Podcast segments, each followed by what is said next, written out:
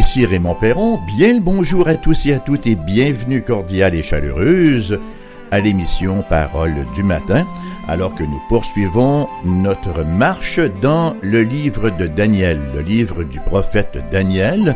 Nous sommes en plein rêve, hein? nous sommes dans les songes du roi Nebuchadnezzar et nous poursuivrons ce matin dans cette veine-là, alors que nous revenons au chapitre 4 pour y lire les versets 19 à 27. Donc, le livre du prophète Daniel, chapitre 4, verset 19 jusqu'au verset 27.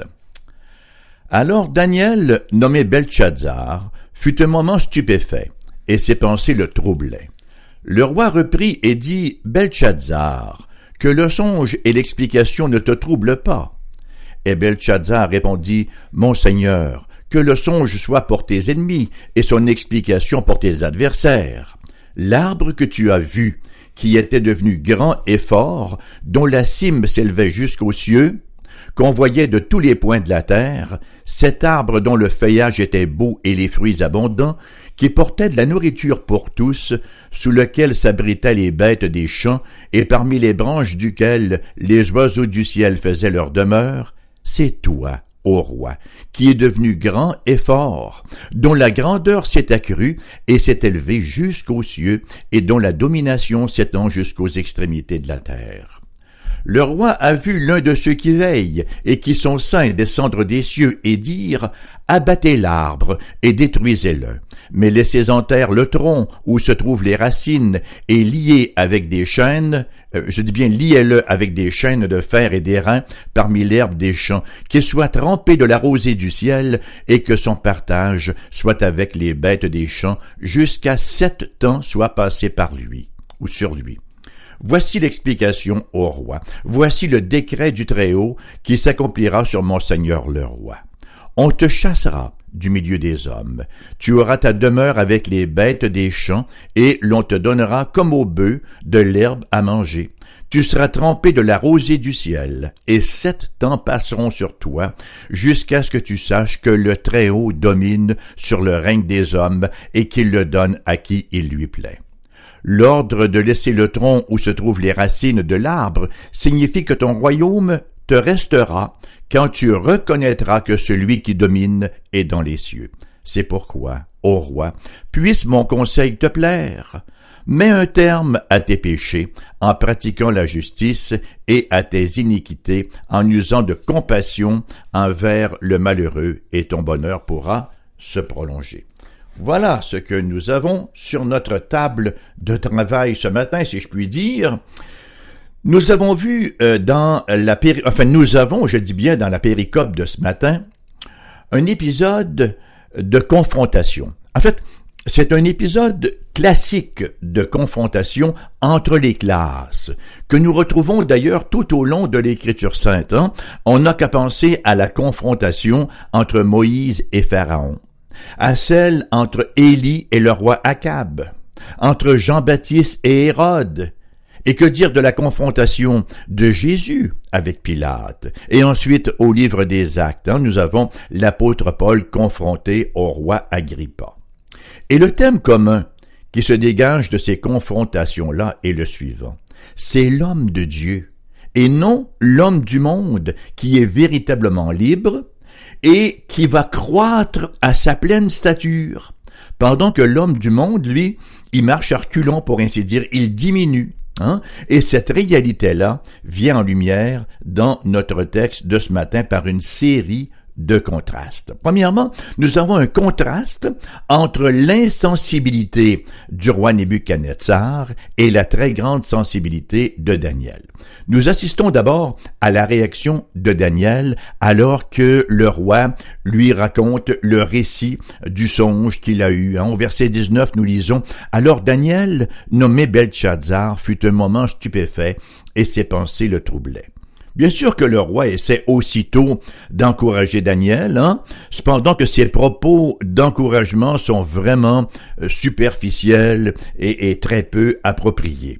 Daniel avait raison, vous savez, d'être secoué. Daniel, lui, il avait foi dans la révélation que Dieu venait de donner et il se souciait du sort du roi pécheur. Voyez-vous, il avait compassion du roi et avait à cœur le futur de ce dernier. Dieu aurait très bien pu dire à Nebuchadnezzar, au sujet de Daniel, ce que, ce que Paul écrit à Timothée en Philippiens 2, versets 20 et 21, car je n'ai personne ici qui partage mes sentiments pour prendre sincèrement à cœur votre situation. Tous, en effet, cherchent leurs propres intérêts et non ceux de Jésus-Christ. Vraisemblablement, dans tout le royaume babylonien, Daniel était le seul, dans tout le royaume de Nebuchadnezzar, qui prenait à cœur la situation du roi. Voyez-vous, Daniel avait un cœur pour les perdus, il avait un cœur pour le pécheur.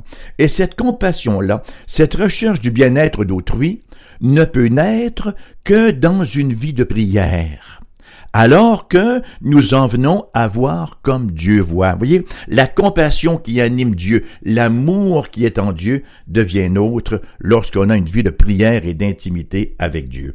Et on peut être certain que Nebuchadnezzar faisait partie régulièrement des requêtes de prière de Daniel. Et sans doute la raison qui fait que Daniel s'adresse au roi, en faisant montre d'une grande sensibilité. On le voit, hein? On voit Daniel qui observait les coutumes sociales d'abord de la cour babylonienne, hein? en disant souhaiter que le contenu du rêve soit pour les ennemis du roi. Mais même lorsqu'il s'adresse directement à Nebuchadnezzar, il le fait qui plus est au nom de Dieu. On ne retrouve aucune rudesse, aucune impudence dans son discours. Vous voyez, le verset 27. C'est pourquoi, ô roi, puisse mon conseil te plaire. Il n'arrive pas, n'est-ce pas, comme un supérieur en donnant des ordres tous azimuts? Non, c'est pourquoi, ô roi, puisse mon conseil te plaire.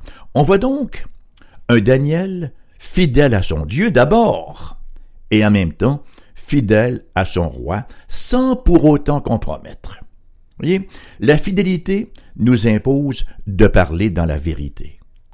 Nebuchadnezzar était cet arbre cosmique, hein, verset 22. C'est toi, ô roi, qui est devenu grand et fort, dont la grandeur s'est accrue et s'est élevée jusqu'aux cieux, et dont la domination s'étend jusqu'aux extrémités de la terre. Et il était précisément celui que Dieu allait humilier. En effet, il allait être expulsé de la société des humains pour vivre simplement comme un animal, mangeant de l'herbe, et pendant sept ans en étant trempé dans la rosée.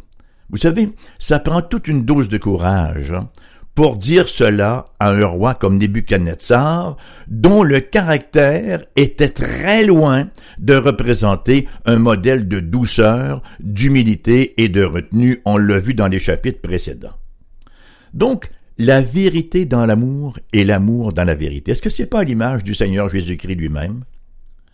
L'Évangile selon Jean nous rapporte au chapitre 1, pardon, verset 14, Et la parole a été faite chair, hein, c'est Jésus, et elle a habité parmi nous, pleine de grâce et de vérité. Vous voyez, notre rôle à nous, qui avons la parole de Dieu, qui avons la vérité, parce que sa parole est la vérité, c'est de dire la vérité, mais dans l'amour. Oui, de faire montre d'amour, mais jamais au détriment de la vérité. Amour et vérité vont main dans la main. Mon deuxième contraste maintenant, c'est entre le décret de Nebuchadnezzar et le décret divin. Au verset 6, Nebuchadnezzar avait édicté son propre décret royal, alors qu'il avait convoqué les magiciens et compagnie, là, hein, pour lui donner la signification de son rêve. Bien sûr, qu'est-ce qu'il voulait faire par là? Il voulait que la signification de l'histoire lui soit fournie par des hommes comme lui. Certainement que son intention comme ceux qui lisent leur horoscope du matin, était de savoir ce qui allait arriver, de sorte qu'il pourrait ainsi altérer le cours des événements, n'est-ce pas? Éviter les situations difficiles. Par exemple, si je sais qu'une bombe va me tomber dessus, hein, va tomber sur ma maison vers 22h30 ce soir, ben, vers les 22h, je vais m'organiser pour ne pas y être, pour avoir une sortie, n'est-ce pas? Cependant, le décret ici vient de beaucoup plus haut que lui, et l'interprétation doit venir de beaucoup plus haut que ces magiciens-là et enchanteurs et compagnie. Verset 17. Cette sentence est un décret de ceux qui veillent. Cette résolution est un ordre des saints, afin que les vivants sachent que le Très-Haut domine sur le règne des hommes, qu'il le donne à qui il lui plaît et qu'il y élève le plus vil des hommes. Et Daniel d'ajouter au verset 24, c'est le décret du Très-Haut qui s'accomplira sur mon Seigneur le roi. Nul doute que ça a dû décoiffer un tantinet ses petites tresses royales, hein?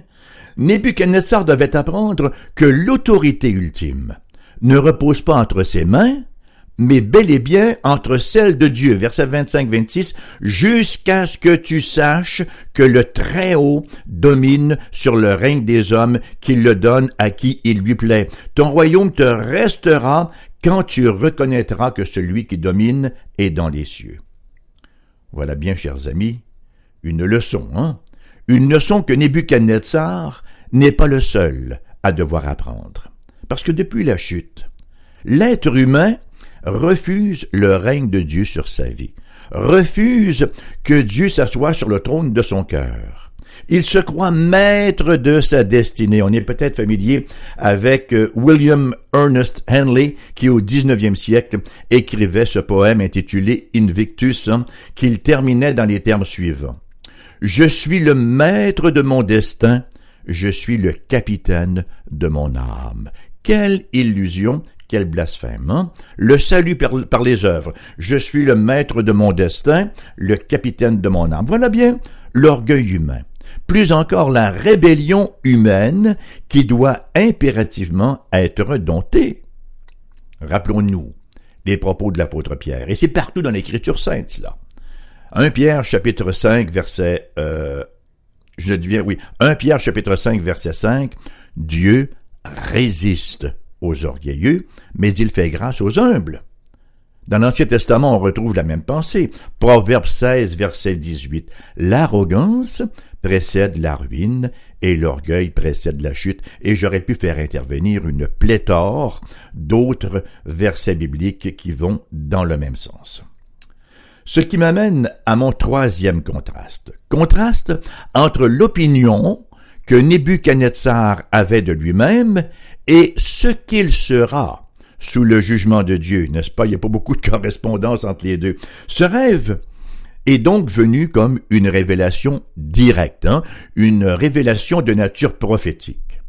Ce n'est pas à dire cependant qu'il s'agissait de facto d'une indication de la présence de la grâce de Dieu. Rappelons-nous que Dieu peut intervenir dans des vies, faire des choses extraordinaires et même surnaturelles, sans que pour autant cela veuille dire que euh, sa grâce et sa faveur est dans ces vies-là. Rappelons-nous euh, ce que nous rapporte le Seigneur Jésus dans l'Évangile selon Matthieu chapitre 7 versets 22-23. Plusieurs me diront en ce jour-là, Seigneur, Seigneur, n'avons-nous pas prophétisé par ton nom? N'avons-nous pas chassé des démons par ton nom, et n'avons-nous pas fait beaucoup de miracles par ton nom? Alors je leur dirai ouvertement, je ne vous ai jamais connu. Retirez-vous de moi, vous qui commettez l'iniquité, voyez-vous. Ces gens-là auraient pu se, reposer sur le fait qu'ils avaient prophétisé, que le Seigneur avait permis que par leurs mains se fassent des miracles, n'est-ce pas? Ils avaient chassé des démons et ils étaient convaincus que, comme on dit chez Del Monte, que Dieu était de leur bord. Ce qui n'était pas le cas. En même temps que c'est une révélation, celle que Nebuchadnezzar a reçue, qui est porteuse d'humanité. Dieu œuvre régulièrement en harmonie avec nos personnalités dans le but de se révéler lui-même. Et il en va ainsi de l'Écriture sainte qui, divinement inspirée, porte à la fois l'étampe des personnalités de ses auteurs humains. Ici donc l'élément central du rêve, l'arbre cosmique, c'est évidemment un reflet de l'image que Nebuchadnezzar avait de lui-même. Hein. Il se voit comme le Seigneur de l'univers. Selon toute vraisemblance, il n'a personne, à l'exception de Daniel, pour lui murmurer à l'oreille, Roi Nebuchadnezzar, tu n'es qu'un homme.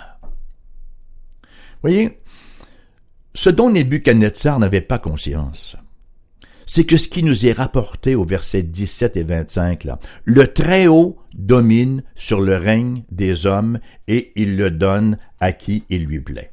Ça, Nebuchadnezzar ignorait cela, voyez.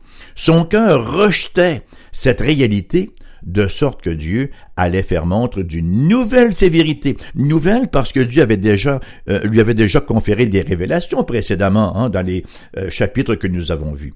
Donc Dieu va faire montre d'une nouvelle sévérité pour le débarrasser de cet aveuglement spirituel, pour le moins fatal.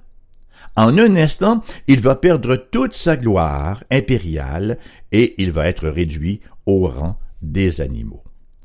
Dans son rêve, il était ce grand arbre. Verset 12. Les bêtes des champs s'abritaient sous son ombre, les oiseaux du ciel faisaient leur demeure parmi ses branches, et tout être vivant tirait de lui sa nourriture. Mais voilà que maintenant, Dieu le réduit au rang de ces animaux-là qui ont besoin d'abri et de provisions. Nebuchadnezzar, chers amis, n'est rien de moins et rien de plus qu'une version macroscopique du genre humain. L'homme, depuis la chute, vit pour lui-même, il veut se bâtir un petit royaume, une petite tour de Babel qui va lui procurer le ciel sur la terre. Et lorsqu'il y parvient au fil des ans, hein, lorsqu'il arrive à s'assurer une certaine sécurité, qu'est-ce qu'il fait? Il s'en glorifie, il s'en attribue toute la gloire en disant j'ai travaillé assez fort pour cela, j'ai fait des sacrifices, je mérite bien ma réussite. Il oublie que la santé, les forces et les éléments de réussite lui sont venus de Dieu. Et voilà qu'en un seul instant, un coup de fil, une lettre, quelques paroles du médecin viennent ébranler tout son château de cartes et réduire sa sécurité en pièces. L'opinion que nous avons de nous-mêmes et la réalité ne correspondent généralement pas. Hein? Je tends généralement à me prendre pour un petit Dieu, alors que je ne suis qu'une créature imputable à son Créateur. Je ne suis qu'une image dont la vocation est de refléter l'original, ce à quoi j'ai lamentablement manqué, faut-il le dire. D'où le besoin de salut, d'une bonne nouvelle. Et ça m'amène au quatrième contraste. Contraste entre la miséricorde de Dieu d'une part et l'absence de compassion chez Nebuchadnezzar d'autre part. Le message de Daniel, donc, était tout empreint de solennité et de jugement. Le décret divin paraît dur, hein, mais aussi dur puisse-t-il paraître, n'était d'aucune façon arbitraire. L'application qu'en fait Daniel l'amène d'ailleurs à exhorter ainsi le roi, verset 27. C'est pourquoi, ô Dieu, puisse mon conseil te plaire. Mets un terme à tes péchés en pratiquant la justice et à tes iniquités en usant de compassion envers les malheureux et ton bonheur pourra se prolonger. Voyez, comme toute l'armée des despotes, quelle que soit l'indépendance que Nebuchadnezzar croyait avoir exercée de manière tout à fait autonome, la réalité demeurait la suivante, il était un esclave, il était esclave de ses passions pécheresses. Et c'était le fardeau qu'il devait briser. Il se percevait là vraisemblablement comme un bienfaiteur, hein? Mais la réalité était tout autre. Il avait foulé aux pieds le pauvre pour atteindre son but, et ce but-là, c'était bien sûr la réalisation d'un programme qui allait servir de mémorial à sa gloire. Ce n'est pas le programme des vrais rois vivant sous le regard de Dieu, ça. Non, le programme des vrais rois qui vivent sous le regard de Dieu, on en retrouve une synthèse. Au psaume 72, verset 4, euh, et ça parle de Salomon d'ailleurs, il fera droit aux malheureux du peuple, il sauvera les enfants du pauvre, et il écrasera l'oppresseur. C'est ça le modèle royal selon Dieu. Nebuchadnezzar a été bien loin de l'incarner. Il semble en effet qu'il ait eu très peu de considération, même pas du tout, hein, ou de miséricorde pour le pauvre. On se souviendra d'ailleurs au, au, chapitre 2 et 3 à quel point il se montre sans merci pour ses conseillers auxquels il demande de lui expliquer un songe sans même leur raconter ce songe-là. alors il mérite certainement la pleine manifestation du jugement divin. Cependant, qu'il se voit offrir un rayon d'espoir, une lueur d'espoir.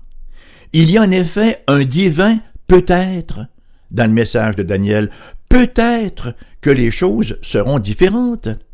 Verset 27. C'est pourquoi, au roi, puisse mon conseil te plaire, mets un terme à tes péchés en pratiquant la justice et à tes iniquités en usant de compassion envers les malheureux et ton bonheur pourra se prolonger. En d'autres mots, repens-toi, Nebuchadnezzar. Et il y avait en surplus une dose d'assurance que le but de Dieu dans ce jugement était d'amener Nebuchadnezzar a une relation spirituelle saine, une relation rétablie avec Dieu. Voici ce que nous dit effectivement le verset 26. L'ordre de laisser le tronc où se trouvent les racines de l'arbre signifie que ton royaume te restera quand tu reconnaîtras que celui qui domine est dans les cieux. Oui? Nebuchadnezzar aurait pu éviter cette longue vacance de sept ans parmi les animaux a brouté, n'est-ce pas, s'il s'était repenti. Non, il a fallu le châtiment sévère du Seigneur. Donc ce n'était pas le jugement final. Il y avait encore un temps, il y avait encore une opportunité pour lui de se repentir. Hein. La révélation du décret divin n'était pas donnée pour promouvoir un esprit de fatalisme, mais pour encourager au changement et à la repentance. N'est-ce pas? Cette révélation-là ne lui était pas donnée pour dire, bon, ben, il n'y a plus rien à faire, je vais crever comme un animal avec les animaux, et voilà, on ferme boutique les carottes sont cuites.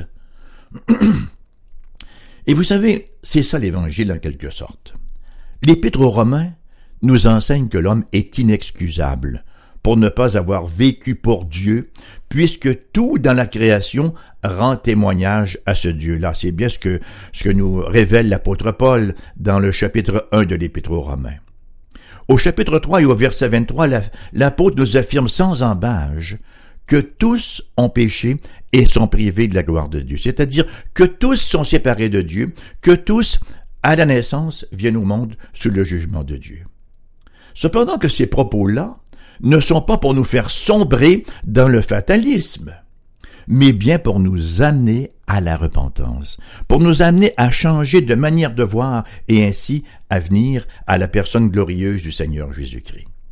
Voyez, tant et aussi longtemps qu'on n'est pas conscientisé de ce que nous sommes réellement, de notre véritable besoin, de notre état en conformité avec la réalité, ben on continue de se balader, n'est-ce pas, comme si la Terre tournait autour de nous. Hein? Les gens se promènent et ils se croient, comme effectivement euh, Henley disait tout à l'heure, maîtres de leur destin, capitaines de leur âme. Ils croient que c'est entre l'humain. Et ils ont la tête haute, les pouces dans les bretelles, n'est-ce pas, et l'estomac bien gonflé en étant certain que, voilà, il domine la situation. Pourtant, le Seigneur, dans sa miséricorde, fait en sorte que nous puissions sentir notre fragilité, sentir que nous sommes si peu de choses. On voit d'ailleurs les gens les plus arrogants lorsqu'ils sont frappés par un mini-microbe, un mini-virus, n'est-ce pas, qui les jette par terre et qu'ils se rendent compte, qu'ils se rendent compte que toute leur force n'est que faiblesse, leur discours tend à changer. Pourtant, à moins d'une intervention surnaturelle, ils ne viendront pas pour autant à Dieu. Voici ce que nous révèle la parole de Dieu en synthèse. Tiré de l'Évangile selon Jean, chapitre 3, verset 36. Celui qui croit au Fils a la vie éternelle, celui qui ne croit pas au Fils ne verra point la vie, mais la colère de Dieu demeure sur lui. Que veut dire ce verset-là? Celui qui croit au Fils avec un F majuscule, le Fils éternel de Dieu, Jésus, la deuxième personne de la Trinité. Pourquoi est-ce que croire au Fils confère la vie éternelle? C'est simple. Parce que le Fils de Dieu, Jésus, c'est Dieu qui s'est fait chair. Dieu qui s'est fait chair, qui est venu sur la terre et qui a vécu, lui, la vie que nous aurions dû nous mener. Une vie en parfaite soumission, en parfaite obéissance au commandement de Dieu. Et c'est encore lui, ce Jésus-là, qui pourtant au terme de ses trois décennies de vie sur Terre, va aller mourir sur une croix. Mourir va les supporter, va les subir la condamnation, la malédiction selon qu'il est écrit, maudit quiconque est pendu au bois et crucifié, voyez? Il subit le châtiment. Pourtant, il n'a commis aucune faute. Non, il le fait à la place de, comme substitut de tous ceux qui se confient en lui par la foi. De sorte que si nous nous approprions cela par la foi, si nous croyons cela, ben, cette justice que le Christ a acquise sur terre, ce salut qu'il a mérité par ses œuvres, il est mis à notre compte. C'est pourquoi la Bible nous dit, celui qui croit au Fils a la vie éternelle, mais celui qui ne croit pas au Fils ne verra point la vie. Il va crever au cimetière Evelyn. C'est tout. Il se retrouve dans le jugement éternel, parce qu'il est dit, celui qui ne croit pas au Fils ne verra point la vie, mais la colère de Dieu demeure sur lui. Venons, venons massivement, venons sans hésitation au Fils, embrassons par la foi, n'est-ce pas, cette œuvre totale et unique qu'il a accomplie pour nous. C'est ça, la bonne nouvelle. La mauvaise nouvelle, c'est que nous sommes séparés de Dieu, mais la bonne nouvelle, c'est que nous pouvons être réconciliés par le Christ Jésus, par son œuvre parfaite à la croix. C'est ainsi que l'émission prend fin ce matin avec cette invitation-là. Elle vous revient bien sûr cet après-midi à 14 heures en rediffusion. Entre-temps, ben, si vous voulez nous écrire, nous avons une adresse postale qui est la suivante, AERBQ, casier postal 40088 Québec QC G1H2S5. Vous trouverez l'adresse courriel de la station sur le site même de la station, très simple, foifm.com. Foifm.com, c'est le site de notre station radio. Et si vous désirez nous téléphoner, ben nous avons euh, un numéro de téléphone pour les gens de la région immédiate de Québec, 88 688 0506, numéro sans frais ailleurs en province, le 1 877 659 0251. Merci d'avoir été là. Que le Seigneur vous accorde une journée bénie, mais surtout une journée de prise de conscience, une journée de réflexion qui, si ce n'est déjà fait, vous amène à venir chercher à pleine main le salut abondant que nous avons dans la personne du Seigneur Jésus-Christ. À la prochaine.